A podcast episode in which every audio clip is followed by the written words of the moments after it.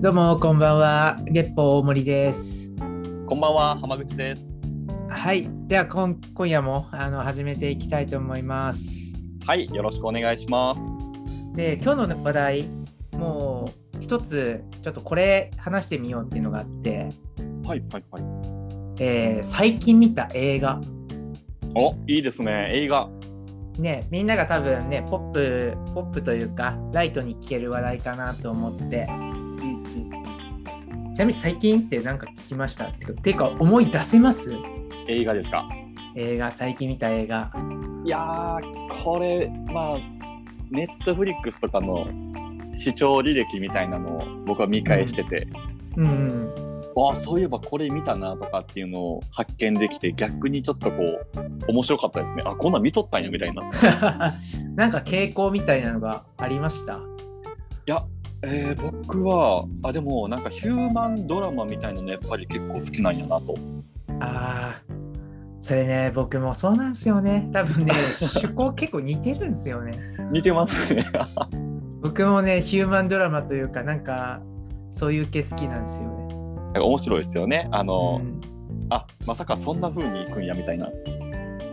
最近見たどれかはいについて、なんで見ようと思ったかと、まあ、見てみてどうだったかっていうのをなんかざっくばらんにいけたらなと、いいですね。僕も正直この話題考えた時あれ最近なんか映画見たっけっていう感じだったんですけどはいはいはいはい。実は僕も映画って今ネットフリックスで見ててうん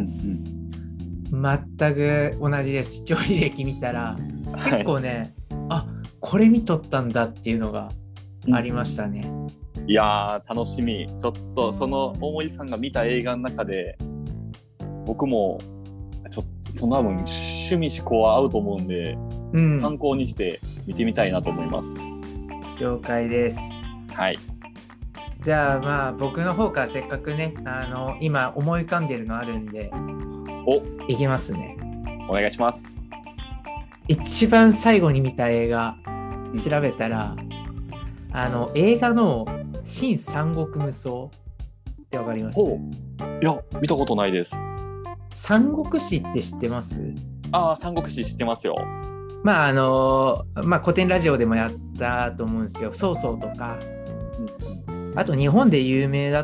な人といえば劉備とか関羽とかだと思うんですけどはいはいはい。もともとあのゲーム会社さんの「えー三国無双」っていう、うんえーゲームがあってそれを、まあ、映画化したものなんかどちらかというと僕イメージとしては日本のアニメをよくハリウッドがなんか出すみたいなのあるじゃないですかありますね。あれあんな感覚でしたね実際見てみてほーハリウッドから見たこうイメージの三国志というかああどうなんだろうな三国無双っていうのは日本のゲーム会社さんが作ってる、まあ、光栄っていう会社が作ってる、えーはいゲームで映画化したのはちょっとその、えー、と資本関係というのか、まあ、どこおがしこう主催となってやってるのかっていうのは僕も知らなかった知らないんですけど、えー俳優とか舞台とか、まあ、基本的に撮影チームは全員中国。はいなので日本のえゲームを、まあ、三国志っていう中国の歴史を扱ったゲームをこう中国の人たちがこう実写版にするっていう結構おもろいなっていうあー逆輸入みたいな感じですかそんな感じですね。へえでまあこれ見たきっかけって、はいまあ、一番は僕三国志かなり好きなんで歴史のコンテンツとして。まあ、すごい興味があったのとでもちろん「三国志」っていうゲームもあれ何年かなだから多分小学生ぐらいに第1作目とかが出てたとは思うんですけど、はいまあ見てたんでそういうあやってたんでじゃあこれちょっと暇やしちょっと見てみようかという感じで見ましたね。いいですね僕も三国無双あの歴史は全然詳しくないんですけどうん、三国無双のゲームをやりましたねあそうなんですね。はい、あの、そうそう、超強えと思って、 そうそうで暴れ回ってましたね。 いやもうね自分が使ってるキャラがとにかく倒しまくれるっていう爽快系だと思うんですけ どそうですね。あれ映画も全く一緒です暴れ回ってるんです暴れ回ってますね人飛ぶしか。は。ないんか ビームっていうんかななんか魔法みんな使えるしため技みたいなやつですよね。そうですねあれよりも多分魔法っぽいですよえ、マジっすか。ほんとほんと人吹っ飛ぶっていう めっちゃ面白そう。えアクション系になるんですかね。アクションですね完全にアクションですねへえ。まあなんでちょっとねギャグに寄ってるかなっていうところはあるんですけどうんうんうん。まあでもこれどうなんだろうないわゆる歴史の映画としてははい。だいぶあのまあ本当ギャグに走っているというかへえ。ポップな感じになってるんですか。そうです超ポップですいや絶対ないやろみたいなことが起きてるんで、はい。まあ、もしかしたらね歴史っていう方に注目したら面白くないって思う人もいるかもしれないですけどそういうなんかすごいエンターテインメントコンテンツとして見たらすごい面白かったですね。いやー、いいですね。うんなんか諸葛亮とかがこうでっかい扇子で「ほほほほ」とか言いながら自分仰いでるとこが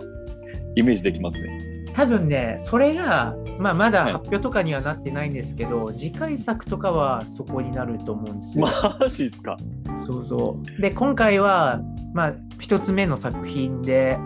はいどちらかというとあのその前誰有名な人でいうと呂布とかっていう人が出てくるあの触覚ピョーンってなってる人ですよね。諸葛ぴょんそうそうそうああの三三国武装した人ならわかると思うけど はい 懐諸か葛しいぴょ。んの人ですねあの関戸場は知ってますよ。関戸は知ってます関戸はもうちゃんと出てきます、あんまりマジっそうそうあんまり関戸場自体に加工みたいなのはないですけどまあ一応存在としては出てくるんだと思いますね。すかいやーそっかえじゃあ呂布から始まるんですね。まあ彼が結構ボス的な感じ。あーまあ伏線も結構多かったですよ多分次回作に向けての。あマジっすか。はいこれはじゃあ続編もじゃあ楽しみにしながら見れるストーリーですね。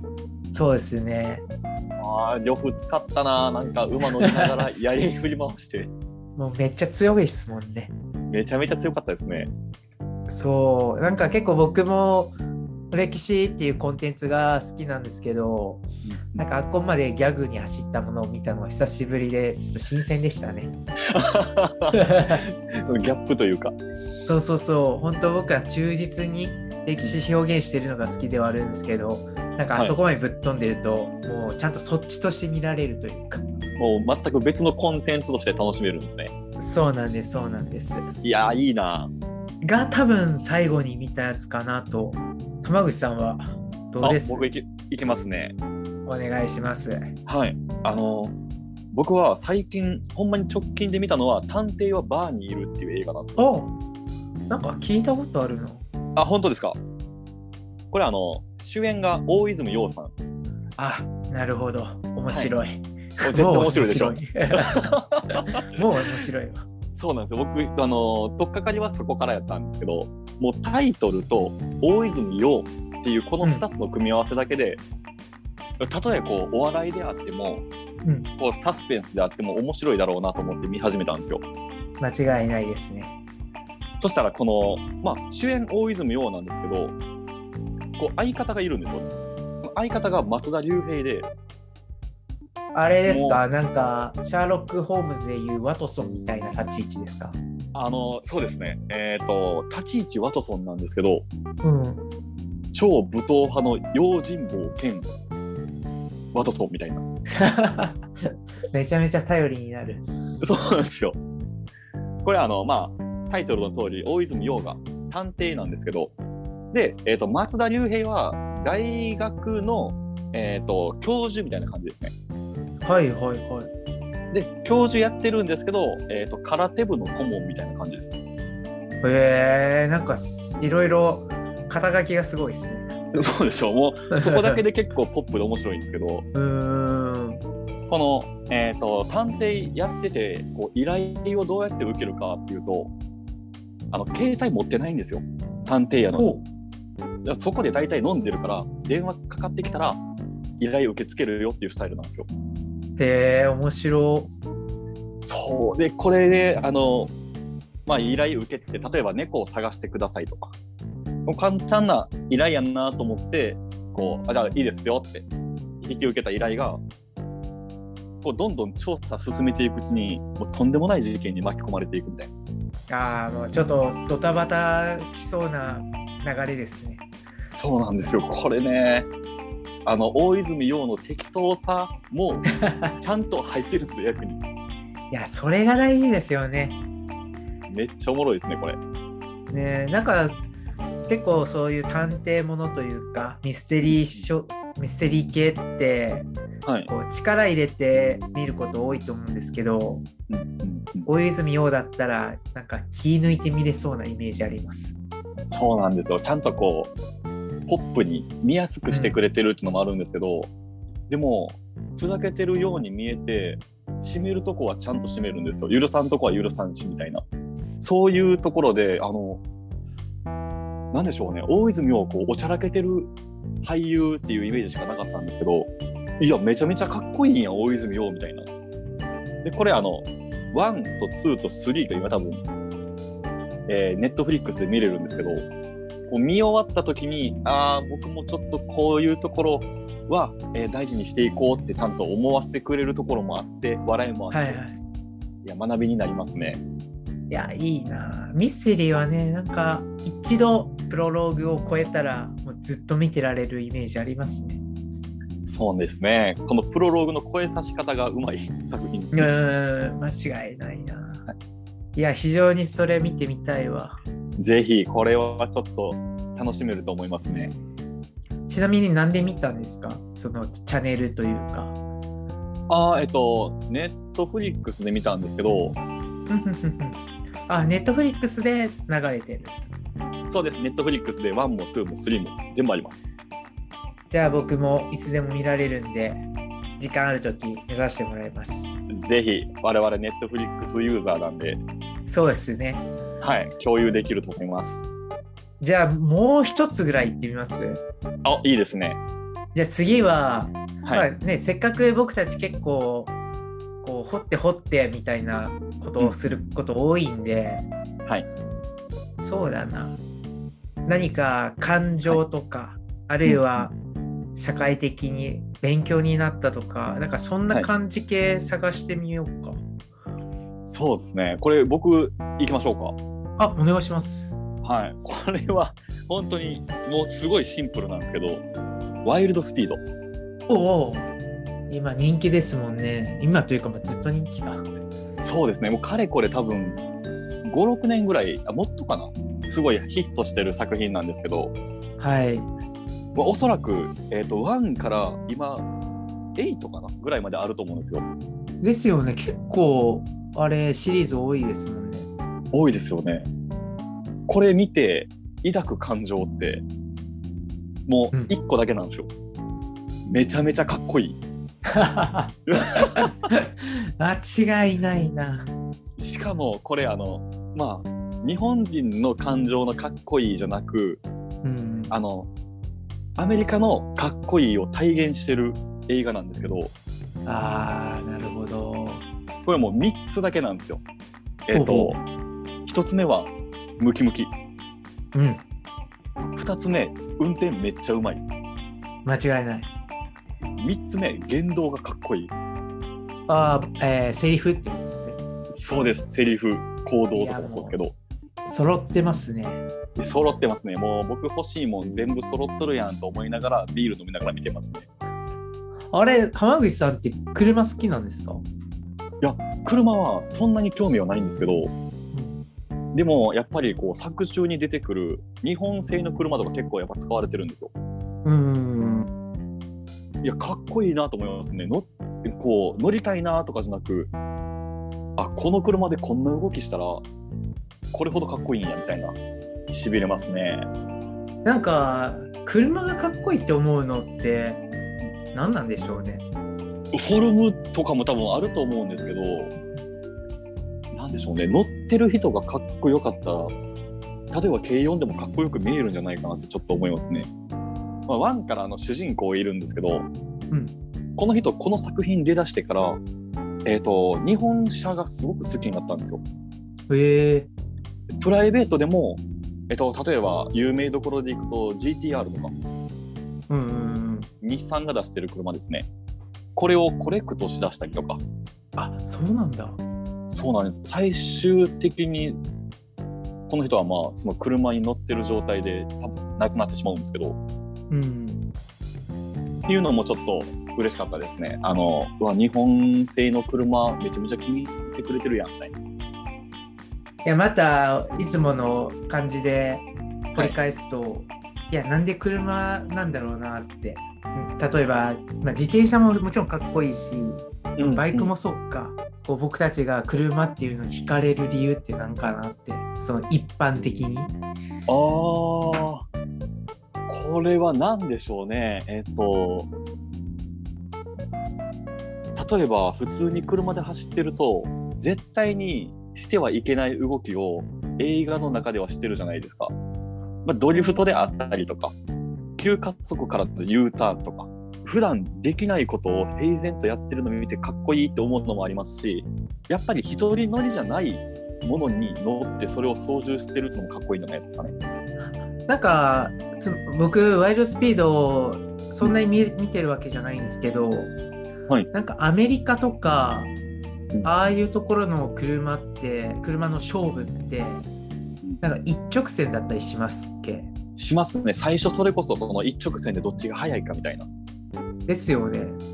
日本どうなんだろうなんか僕のイメージうん峠いやーめっちゃわかるイニシャル D 峠でしょをドリフトしまくるのがなんか日本のスタイルみたいなあーなんか出てますよねそれだけでもこのそれぞれの車の勝負で思いつくのってアメリカと日本ちょっと浮かぶ映像が違うなって今思ってすごいアホっぽい例えしていいですかはいはいはい